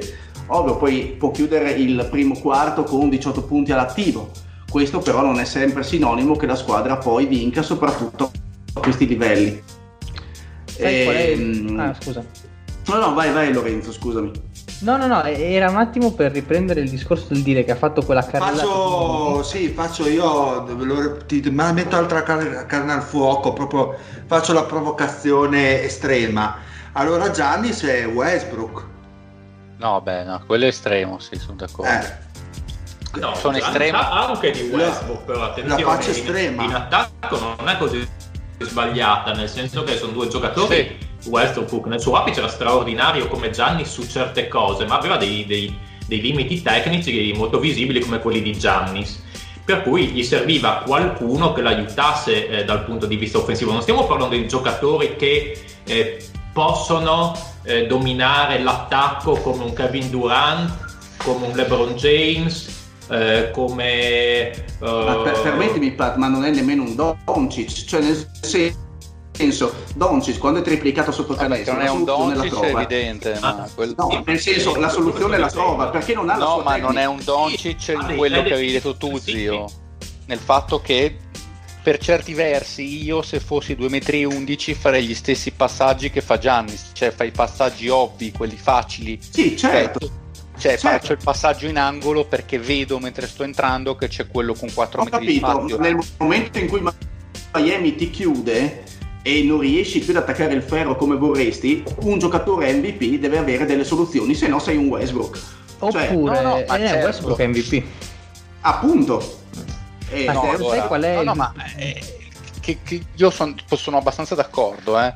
Chiaro che tra l'essere che, che la differenza grossa tra un Westbrook e un Giannis è il fatto che, che poi, tra l'altro, eh, intendiamoci, Westbrook col fatto che è un miglior palleggiatore ed è e, e riusciva a battere l'uomo più facilmente perché intendiamoci Giannis è straordinario nelle sgroppate impressionanti Mhm. che fa però è un giocatore che fermo palla in mano è molto Eh, più contenibile ovviamente mentre cioè, Westbrook è, è più mo- è più- è- le, le- la somiglianza tra Westbrook e Giannis è nel Sì. fatto che hanno la tendenza ad andare dentro proprio a testa bassa sono giocatori che fanno numeri come assist ma non perché siano dei grandi playmaker ma Esatto. perché generano tante attenzioni Eh, certo. e ci- se, se ho tre uomini addosso la passo cioè poi gli altri sono giocatori NBA è chiaro che se gli dai tre metri per fare canestro per tirare io fa scop- canestro Io scommetto che se Giannis avesse un Adams, eh, probabilmente aumenterebbe ancora di più i suoi, i suoi assist a partita, probabilmente. Eh, perché avrebbe il classico giocatore che è pronto sullo scarico nel momento del raddoppio del, eh, o dei tre Sì, difensori addosso. essere, In questo sarebbe essere- molto simile a Westbrook. No. Quello che dico è che avallo la considerazione del deal è che effettivamente intorno, per il se vuoi costruire una squadra intorno a, a Giannis, devi, cos- devi mettergli dei giocatori funzionali al suo modo di giocare. Quindi eh, un Bru Lopez secondo me anche, anche ci sta, ovvio che poi devi rinunciare a qualcos'altro, un Middleton ci sta, poi però abbiamo altri giocatori che forse non, non- non sono molto utili e che Certo. in queste situazioni di difese molto più intelligenti vanno in difficoltà. Ma lo stesso Vabbè, ragionamento che si fa per Simmons, cioè ehm, quando, quando è che Fila andava bene? Quando c'era Reddick che aumentava le spaziature, se no è chiaro che Simmons e Embiid vanno a pestarsi i piedi, soprattutto Simmons che comunque è un giocatore limitato nel tiro, Eh, l'abbiamo certo. rip- rip- ripetuto come un mantra per tutta la, la- la- la stagione NBA. Così Gianni, secondo me, È se diverso però Milwaukee- dire, sai, secondo me. No, ma eh, nel No, senso, ma mi spiego perché dimens- è diverso. Mi spiego Ma perché no, è ma diverso. finisco il mio concetto, varidimensionato secondo me, non tanto Giannis, è il roster che Bravo, inizia a io- far venire il grande punto di domanda. Sì, Secondo sono me d'accordo. sono ridimensionare un po' entrambi, nel senso che Giannis, o meglio, va ridimensionato da chi pensava che Giannis con questo roster fosse un giocatore che ti porta alle finals se il roster in qualche modo non step up in una maniera che a vedere le caratteristiche in realtà non ti dovresti aspettare più di tanto. Cioè, non è LeBron. Non è il LeBron di, che ave, di 24 anni che nonostante fosse un giocatore con dei limiti per certi versi in alcuni casi simili a quelli di Giannis, ad esempio poco tiro, però ad esempio LeBron era un passatore naturale Eh sì, che eh, Giannis non sarà mai, che è una differenza enorme, ovviamente. Al- in questo momento anche, anche come, anche come qui cestistico non Ah, sono. Dio, paragonabili. era, ecco. era- era anche giusto provarci, eh, voglio dire. L'anno scorso sono finiti in finale di conference. Comunque stiamo parlando di un giocatore di l'anno scorso 24, quest'anno 25, 25. Era giusto dare un'altra chance e vedere effettivamente se la finale di conference dell'anno scorso è stata una botta di culo per eh, accoppiamenti o se effettivamente ce ne aveva. Secondo me, per come è andata la serie contro gli Heat, grandissimi gli Heat, bella squadra, bla bla bla, però questi sì, eh, la scorsa notte si sono tenuti eh, su con le triplazze di, del Duncan Robinson, comunque Beh, ha dei limiti han Miami. il giocatore per certi versi più importante, o importante almeno quanto Middleton in estate. Hanno fatto la scelta sbagliata i Bucks. Ma Il- quello allora, è un anno che lo si dice, cioè non è una cosa che viene fuori adesso perché sono sotto 3 a 1. E era l'unico giocatore che, ti acca- che, che attaccava dal palleggio perché Middleton non è un giocatore che attacca dal palleggio, al massimo si porta nello spot giusto per fare un pull up jumper, non è un giocatore che mette in crisi una difesa attaccandola, non è quel tipo di giocatore lì, al di là del fatto che abbia giocato molto bene in, eh, in gara 4. E tra l'altro non c'è e, e Brogdon era per, per certe cose il passatore un po' più creativo, perché Ma non infatti- ci sono passatori creativi in questa squadra. Io volevo appunto dire quello, cioè secondo me loro, in quanto dirigenza di Milwaukee, si sono un po' specchiati e adagiati sugli allori di questo loro sistema monodimensionale che gli funzionava in stagione regolare. Hanno detto cavolo, funziona con Giannis che prende a cornate tutto e tutti, nessuno ce lo ferma, proviamo a nascere a morire così. Sbagliatissimo, perché appunto eh, uscito Giannis gli manca una fonte di gioco secondaria perché Middleton non, non gli si può chiedere di fare quello. Un attaccante favoloso, un grandissimo tiratore, così, però non- nel momento in cui proprio deve passarla si vede che ha difficoltà. Hanno fatto l'errore originale perché se tu vuoi, vuoi- ti consideri una contender non puoi pretendere di, di- di legarti a una sola, una sola dimensione. Ecco, nessuna squadra storicamente ha mai vinto monodimensionalmente. Non c'è riuscito LeBron Sì. con i primi Cavs, come dicevamo, non c'è riuscito Jordan. Eh, non, cioè, non- i- tu- tutti i grandi campioni hanno avuto bisogno comunque di un'alternativa, quantomeno offensiva a quello che non c'è riuscito Iverson. To, ecco, sì, sei contento. Hanno avuto Grazie. bisogno di, di un'alternativa alla strutturazione offensiva. Brogdon poteva essere la soluzione? Magari sì, perché comunque come diceva Alfede eh, è uno che è ordinatissimo, legge il gioco molto bene, però anche lì non so se era quel giocatore che ti permetteva di fare il passo in più per diventare, per dire ok, eh, loro sono la squadra che arriva in finale a est e se la gioca tranquillamente con Lakers, Clippers, Rockets o, o chi per loro. Io avevo proprio quello il, il motivo che mi faceva dubitare fin dall'inizio, questa loro monodimensionalità, questa loro mancanza di alternative, questo loro nascere e morire con Giannis si gioca in questo modo, benissimo, che poi secondo me il roster è anche funzionale a quello che era il gioco di Giannis, perché comunque sono tutti ottimi tiratori, Giorgilla ha fatto una stagione da tre impressionante, però anche lui non gli si può chiedere compiti così fantasmagorici da playmaker. Sono giocatori che servono al gioco di Giannis, però servono solo a quel tipo di gioco, non c'è Eh, una sì. variazione sul tema. E tra, E e tra lì- l'altro, come hai detto giustamente, lo, eh, lo- tra l'altro Lore, ammettendo che Giannis, essendo, almeno mi dà l'idea di essere un giocatore che se tu gli chiedessi di giocare in maniera un po' diversa, nei suoi limiti, lo farebbe. Sì, Però ad esempio, se lo, volessi, quello sì. sì, sì, se lo volessi usare come super super tagliante, Quindi con meno palla in mano. un meno palla in mano, cioè cambiamo un pochettino, magari Giannis come bloccante, che poi fa il super rollante, cioè sono cose che potresti provare. però il- lì lì anche Bud che non osa, che non ha il coraggio È vero. di...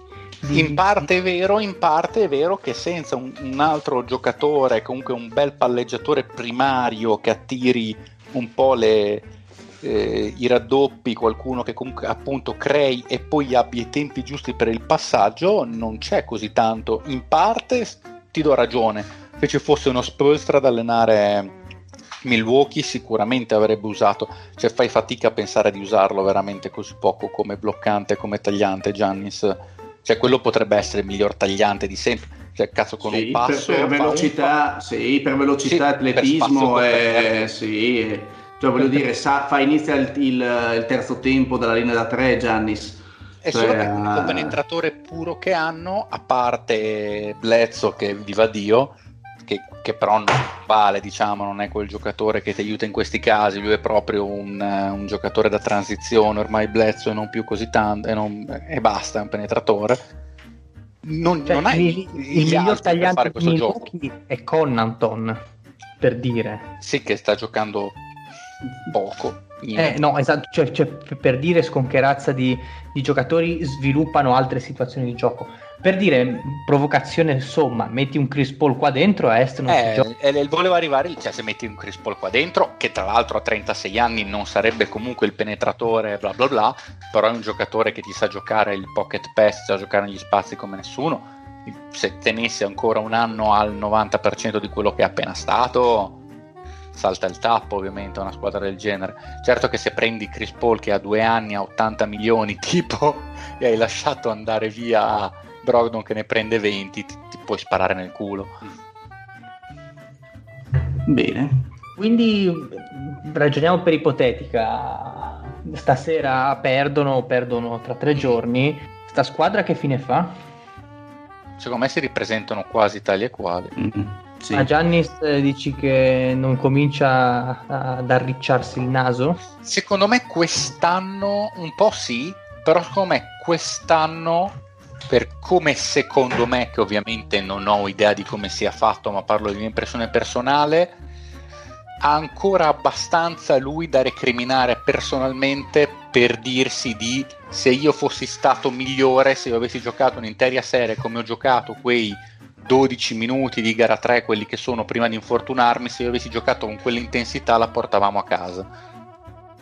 E non è una cosa così folle, nel senso che comunque con un miglioramento di Giannis eh, anche tecnico, se riuscisse a mettere anche solo il tiro da 6 metri che sembrava avesse iniziato a mettere quest'anno, poi era chiaramente almeno un anno o due indietro, cambiano tantissime cose. Sì, comunque dovrebbero, anche secondo me difficilmente ci saranno sconvolgimenti del roster, però effettivamente qualche soluzione offensiva diversa o qualche movimento di Giannis diverso sicuramente dovrebbero provare a farlo, quantomeno all'inizio della prossima stagione. Anche perché Cosa ormai ha mangiato tutti la foglia, cioè bene o male Miami Anche perché nudo. eh, Esatto, anche perché bene o male Giannis è due anni che fa le stesse cose. eh, E come diceva giustamente il Fede, il tiro lo sta provando, ma non è di certo un'arma sulla quale poter eh, contare. Quindi le difese, eh, soprattutto le difese di squadre costruite con allenatori capaci, eh, battezzano benissimo questi giocatori, comunque trovano le alternative. Poi ovvio che lo strapotere fisico di, di Giannis è quello, eh, però abbiamo visto che comunque è fermabile, è umano, quindi eh, secondo me sono lì, è lì la chiave, trovare alternative. Il fatto è che comunque i giocatori intorno a lui non sono giocatori molto mobili o comunque non sono giocatori che eh, sì, sono, statuine abi- che stanno sì, lì a sono- esatto, nel senso al di fuori dell'azione singola di Giannis non trovano poi blocchi, doppi blocchi, tagli sotto, non, non sono abituati a, a giocare in questo modo, quindi è anche difficile se Giannis di- potrebbe essere disposto a cambiare o a provare alternative, non so quanto ne sono capaci i suoi gregari. Invece Miami Gaza, Miami Gaza perché Miami è proprio bella da vedere. Mm. Sono sporchi, sì, sì. Ma è Tyler, Tyler Hero si muove come si muoveva eh, Ray Allen negli ultimi Celtics, o anzi o a Miami Heat, ma ancora di più. Porta, porta più palla forse direi Allen. Perché Sì, Però sì, ha, la- ha la probabilmente stessa, ha una maturità incredibile per essere al secondo anno. e ha messo quei tiri da tre con grandissima tranquillità e serenità. Palle in mano, responsabilizzato e, e li ha messi. Che sono Mm. comunque a Miami. No, io comunque sono scioccato in positivo da Crowder, cioè Crowder ogni volta che prende palla in questa serie dico adesso segna perché Sì, ha- sta avendo una continuità, una pulizia che dico ah questo è il Crowder de- che giocava a Cleveland per dire Però è anche vero che riescono sempre a trovarlo.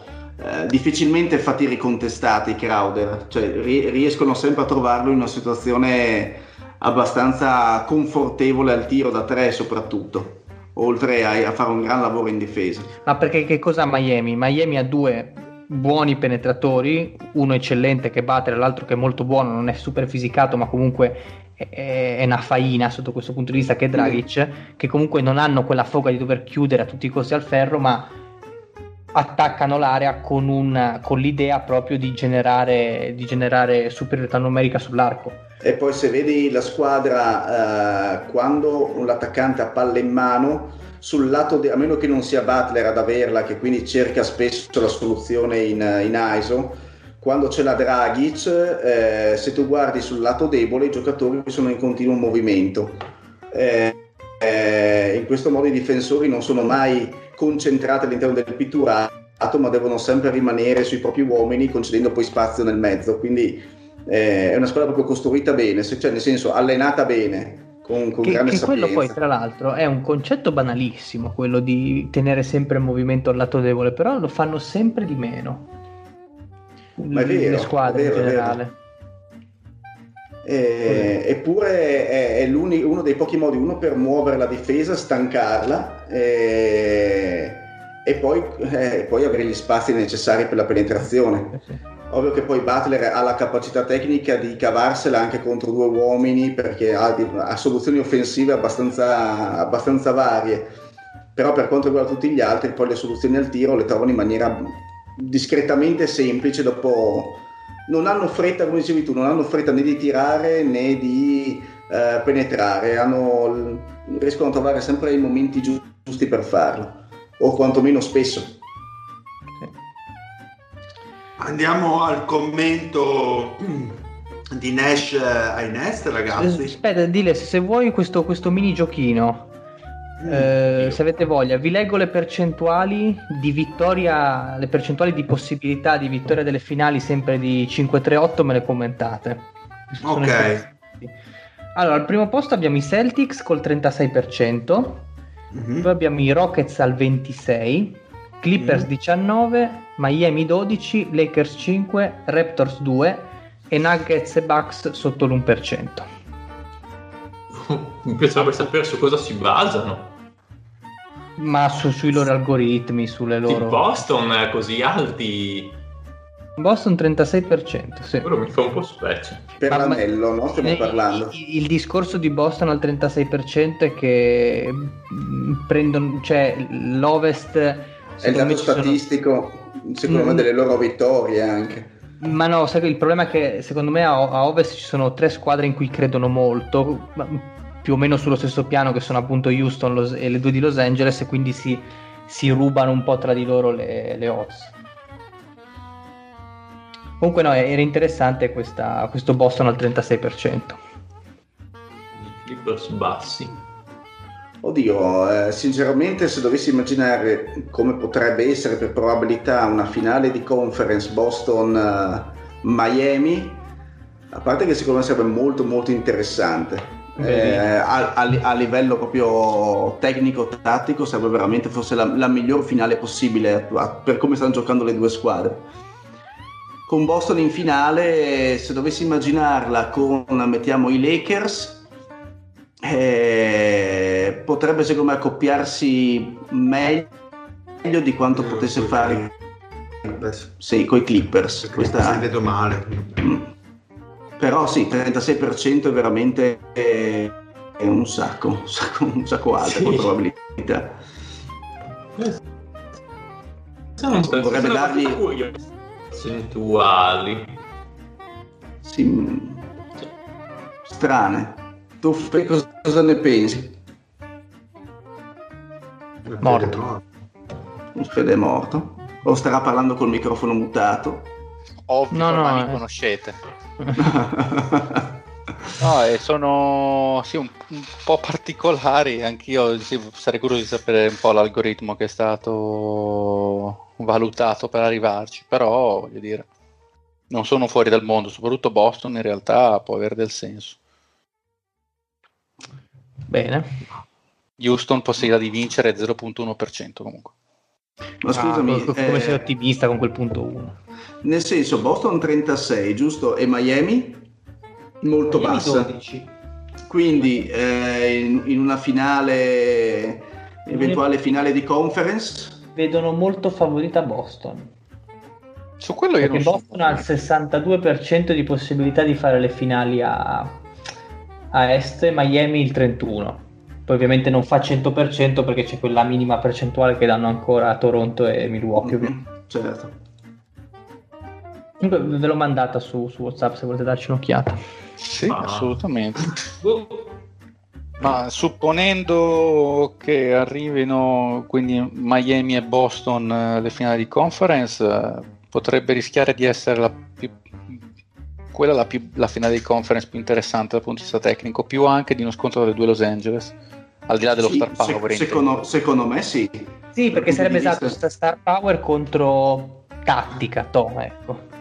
Contro tattica proprio elevata allo stato puro. Tattica Ah. est e star power ovest. Anche perché a livello di, di posizionamento in campo dei giocatori sono le due squadre che secondo me presentano più eh, caratteristiche particolari, mettiamola così, più, eh, più cose da vedere a livello, a livello tattico rispetto magari ai Clippers o ai Lakers che comunque si sa come giocano e eh, sì, si può magari appunto guardare l'intensità che mettono, però secondo me a livello tattico sono un, po', un pochino le due, le due sorprese, le due, le due squadre che vengono messe meglio in campo. Gianni South stanotte, confermato. Ah, Ah, bah, Dio boh, non camminava ieri. Mm.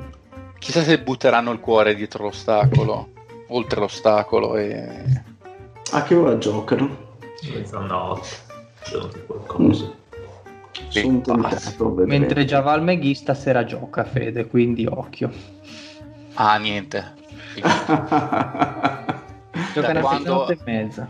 da quando l'ho visto urlare King King a un canestro di LeBron gettato a metà contro le transenne, lì ho capito che non Sì, abbiamo avuto sì. speranza. Allora, secondo me ci sono due MVP del- dei playoff in questo momento, che sono i due capi ultras a est e a ovest. A est c'è Myers Leonard che ha giocato tipo 3 minuti Sì. contro Milwaukee facendo, facendo un peto totale, cioè non riusciva proprio a stare in campo, vedi che gli passavano la palla, sembrava quasi fantossi, oddio cosa devo fare con questa roba. Quindi però devo dire che fuori dal campo ci mette un'energia, cioè secondo me consuma di più a, a star fuori a fare, a fare il peone con gli Ma, asciugamani. ma il bello è che ogni volta che, che esulta fa sempre lo stesso gesto, che si mette lì con i muscolazzi Sì, flexa, esatto. fuori e, e se la flex. e poi arriva il Fede a contrastarlo. Sì, ma, ma gli tira un chest bump che lo distruggo.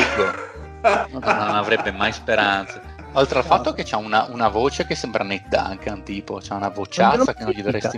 Cioè, Eh, l'è stato essere intervistato. ha un bel telaio. È sta- No, no, è un, be- è un bel ragazzo, assolutamente. Eh, sembra un- appena entrato nella Lega, sembrava tipo il sesto dei Backstreet Boys. Tipo.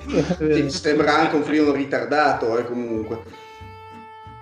Ah, È talmente ritardato che comunque guadagna, gioca in NBA. Ah, sì, sì, beh, ha saputo Eh, bene. oddio, io ti, ti vorrei sempre ricordare che tipo l'anno prima del, dello- del Cap Spike, quello in cui il Cap è esploso, lui gli avevano offerto un, un quadriennale da 52 milioni, lui ha rifiutato, si è distrutto una spalla in stagione, non ha giocato tutto l'anno e poi gli è dato comunque lo stesso contratto. Cioè, è un mito. Uno, uno che è riuscito a farsi dare gli stessi soldi dopo essersi svangato. Diciamo che è un bravissimo agente, lo paga con i soldi del suo contratto. Sì, sì. Tra l'altro, tu, prima di dire che sembra un ritardato, è evidente che tu non hai ancora visto sua moglie. Eh, lo- purtroppo l'ho vista, ma lì sono i milioni che fanno, come tu ben insegni, no? No, Sì, è milioni veramente molto fanno- carina. Oh, comunque, porca puttana che telaio che c'ha Meyers, porca troia che... Sì, no, fisicamente è devastante. Ah, fisicamente... Cioè, deve veramente non saper giocare a basket. Per... Si ammazza di per... palestra. Ma perché tra l'altro comunque per essere bianco è anche bello atletico, cioè avrebbe anche dei bei piedi da... Cioè, la, la mobilità ce dovrebbe avere tutta. Cioè, proprio bella lei, ragazzi. Oh. E, no, comunque di là invece l'altro Ultras è appunto Giavalone, sarebbe bella una finale tra loro due. Ma essere supremo. Beh, però Giavelle starebbe in campo troppo per contrastare mm. adeguatamente Meyers. Anche quello è vero. Quello è vero. Che mito però, cazzo, sembra che faccia la H a volte. Meyersone. essere supremo, cazzo, essere supremo, quanti soldi, porca troia. Un mito. Sa, uh, Nash? E allora, dire, a Nash. Nash a papà.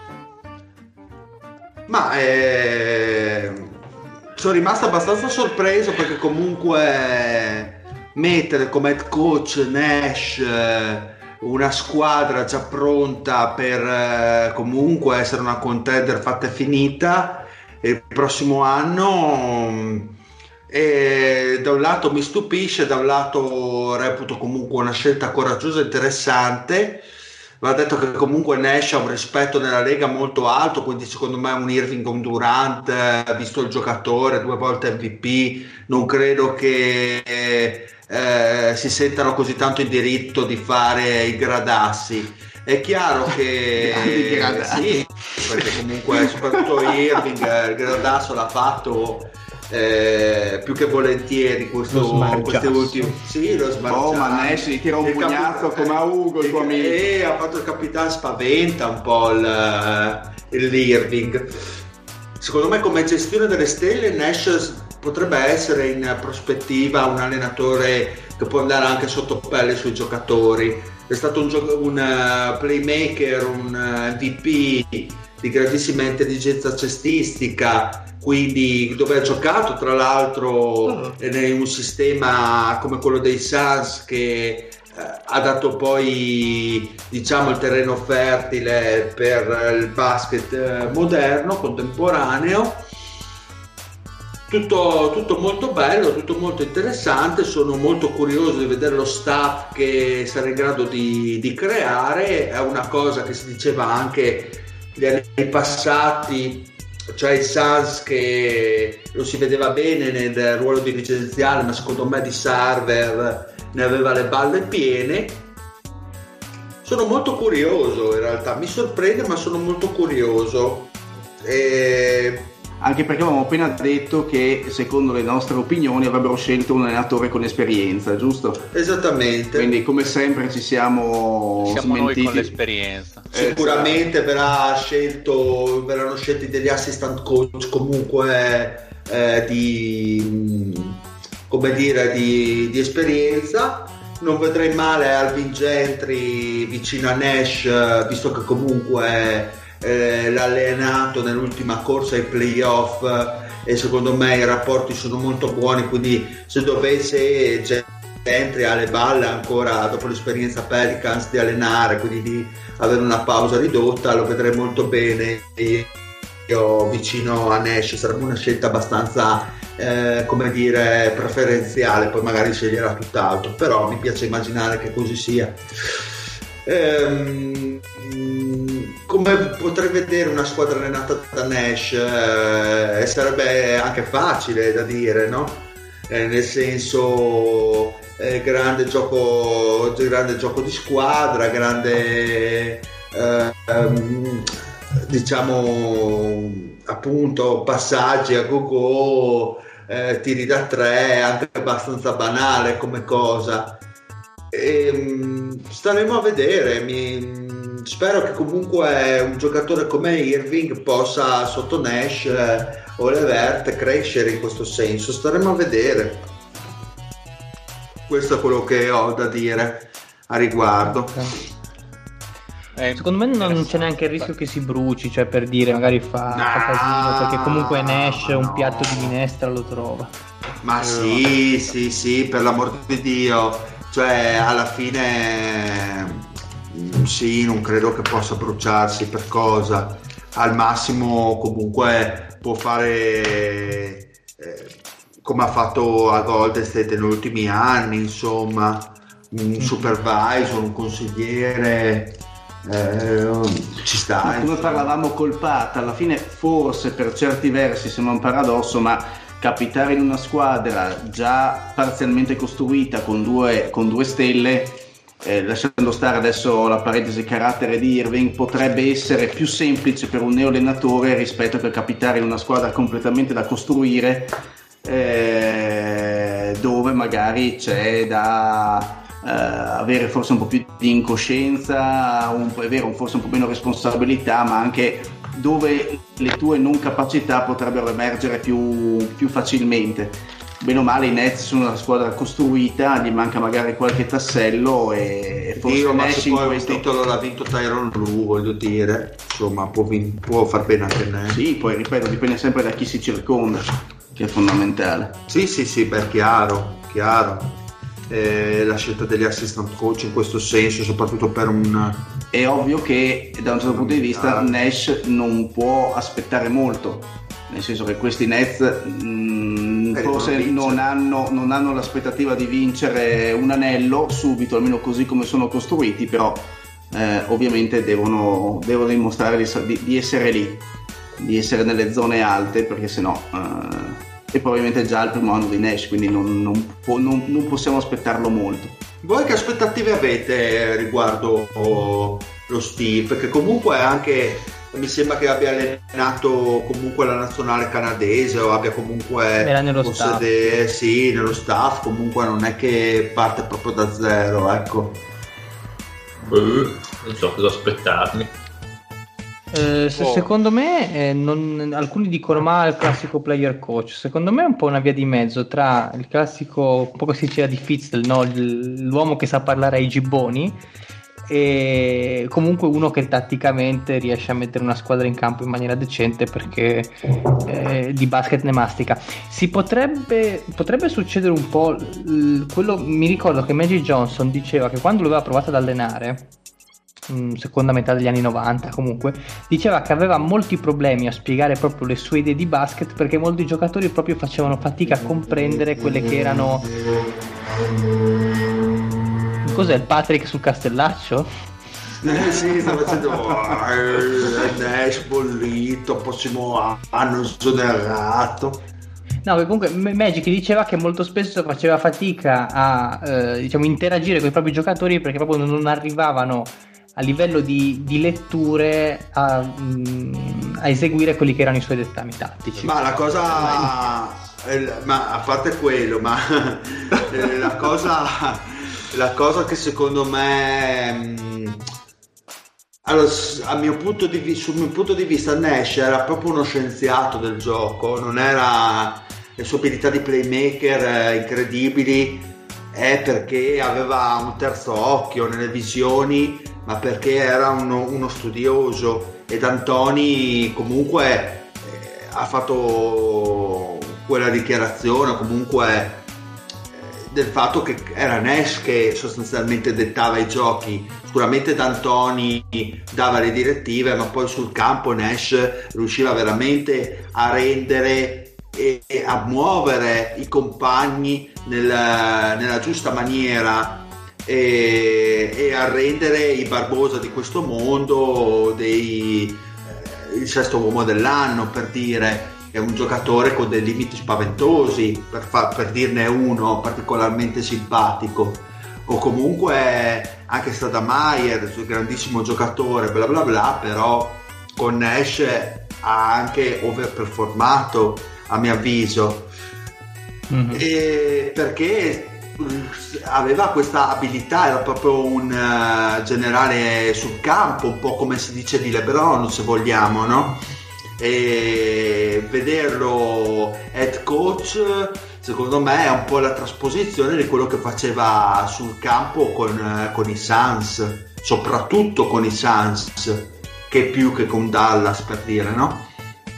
E lo vedo bene, poi eh, come dice il Patrick, è difficile avere un'idea chiara di quello che pu- può essere, insomma, anche Kerr per dire Golden State era la sua prima esperienza da allenatore, cosa ha fatto con i Warriors? Per dire, nonostante comunque Kerr avesse limitato nelle, nelle, nelle dirigenze, è stato comunque general manager dei Suns, la Sì, competenza- però, però a onor del vero, è tutto vero ed è chiaro che c'è tanto del, del care in questo. Però chiaro che è come prendere una squadra che sembra avere poco talento e aspettarsi che vada bene come i Thunder di quest'anno oppure come quando dal niente i Suns qualche anno fa fecero una stagione da 48 vittorie, quella con Draghi e Gortat, no? Cioè un- uno e sono quelle cose che sono degli exploit, cioè uno guarda statisticamente quante volte è andata bene questa cosa qui e sono Sì, i classici sì, conigli dal cilindro, nel senso Sì, che se uno chiaro. spera, boh, prendo è, è come Atlanta che sta cercando un po' di ricreare il sistema di Golden State, prende i giocatori e però è evidente che Trey Young non è eh, Steve, non è Stephen Curry, eccetera, eccetera. Magari avranno anche un'ottima squadra, ma sicuramente diversa da quelli lì. Quello, non si capisce quello che intendo dire. E secondo me Steve Nash è una scelta molto interessante, ma secondo me perché in parte era chiaramente ben voluta da Durant, che comunque l'ha Vabbè. avuto come. E, e poi comunque eh, probabilmente a quei livelli eh, gli X and O's eh, servono, però serve veramente qualcuno che è tanto rispettato, soprattutto da, da quel pazzo di Kyrie Irving. Sì, sì, ma infatti, Quello sposta eh, infatti è iniziato il mio discorso dicendo quello, che rispetto che ha Nash in Lega è, assoluto. Sì, sì. E allo stesso tempo, probabilmente uno che ha dell'idea che dice: Boh, intanto nel dubbio prendiamo uno che prende il rispetto. Poi abbiamo l'idea che sia uno che mette su anche gli X and O's se non li ha già. Ma e nel caso magari hai davvero. farà tanto anche Vaughn su quello. Me lo vedrei abbastanza come una, una- una cosa a due allenatori con Vaughn come con un ruolo da assistant piuttosto forte. Sì, sì, Per, per quello sicuramente. che lo pagano soprattutto. Due cazzo. Eh? Prendevi, prendevi più, prendevi più soldi te a Koala. E magari, magari avessi i soldi che prendete voi. Ma sei pieno di soldi, sei fatto. Sei pieno di Io soldi. che voglio non- avere i soldi Tutti che prende Lorenzo. tu- Tutti che spendete, andate a mangiare fuori, io sono come un ultimo a casa, non una lira. Ma se, ma se metti da parte come la formichina che nemmeno le cartine per il tabacco mi prendi, che costa 90 centesimi, Perché i barbone. Ma cosa? Che sei pieno, pieno di soldi nel materasso, come i vecchi. Infatti, ma perché pieno i soldi? Anche Perché il materasso. Ma no, Come ma sei, lui come sei? Come Maurizio Mosca che magari Sì, avessi i soldi che ha lei. sì, Mauri- soldi. ma lui dice che non ha soldi perché non c'era sui conti legali. Facciamo solo fiscale. Si ha il conto PayPal alle Cayman. Eh, Dai, ma mm, non mi fanno anche entrare, mi sono troppo povero. Mi condannano a morte. Per povertà. Sei più povero del più povero degli abitanti delle Cayman. Sono più povero del più povero del Bangladesh. Che. Però sei ricco dentro. No, neanche lì. È privo di morale. Toh, ti lascio con questa. Bene, andiamo ai saluti. Ciao Patti, il più povero del Bangladesh. Ciao. Ciao zio. E un saluto sempre a chi c'è, grazie Mario, ciao. Saluto, saluto al Fede. Bella regaz, faccio compagnia al Mario prossima settimana, buona, basta, morto tutto. Vendetta. Un saluto a Lorenzo. Buonanotte a tutti, anche sto giro un'ora e mezza di puntata l'abbiamo portata a casa. Perfetto, un saluto anche dal Dile e alla prossima. Yeah! Tutti a giocare all'Ape. Sleepless, everywhere I turn I'm seeing madness. Why won't anybody come in and this before it all crumbles to dust? Breathing slowly as I watch the fire burning. All I see are broken people hurting. This is the absence of love.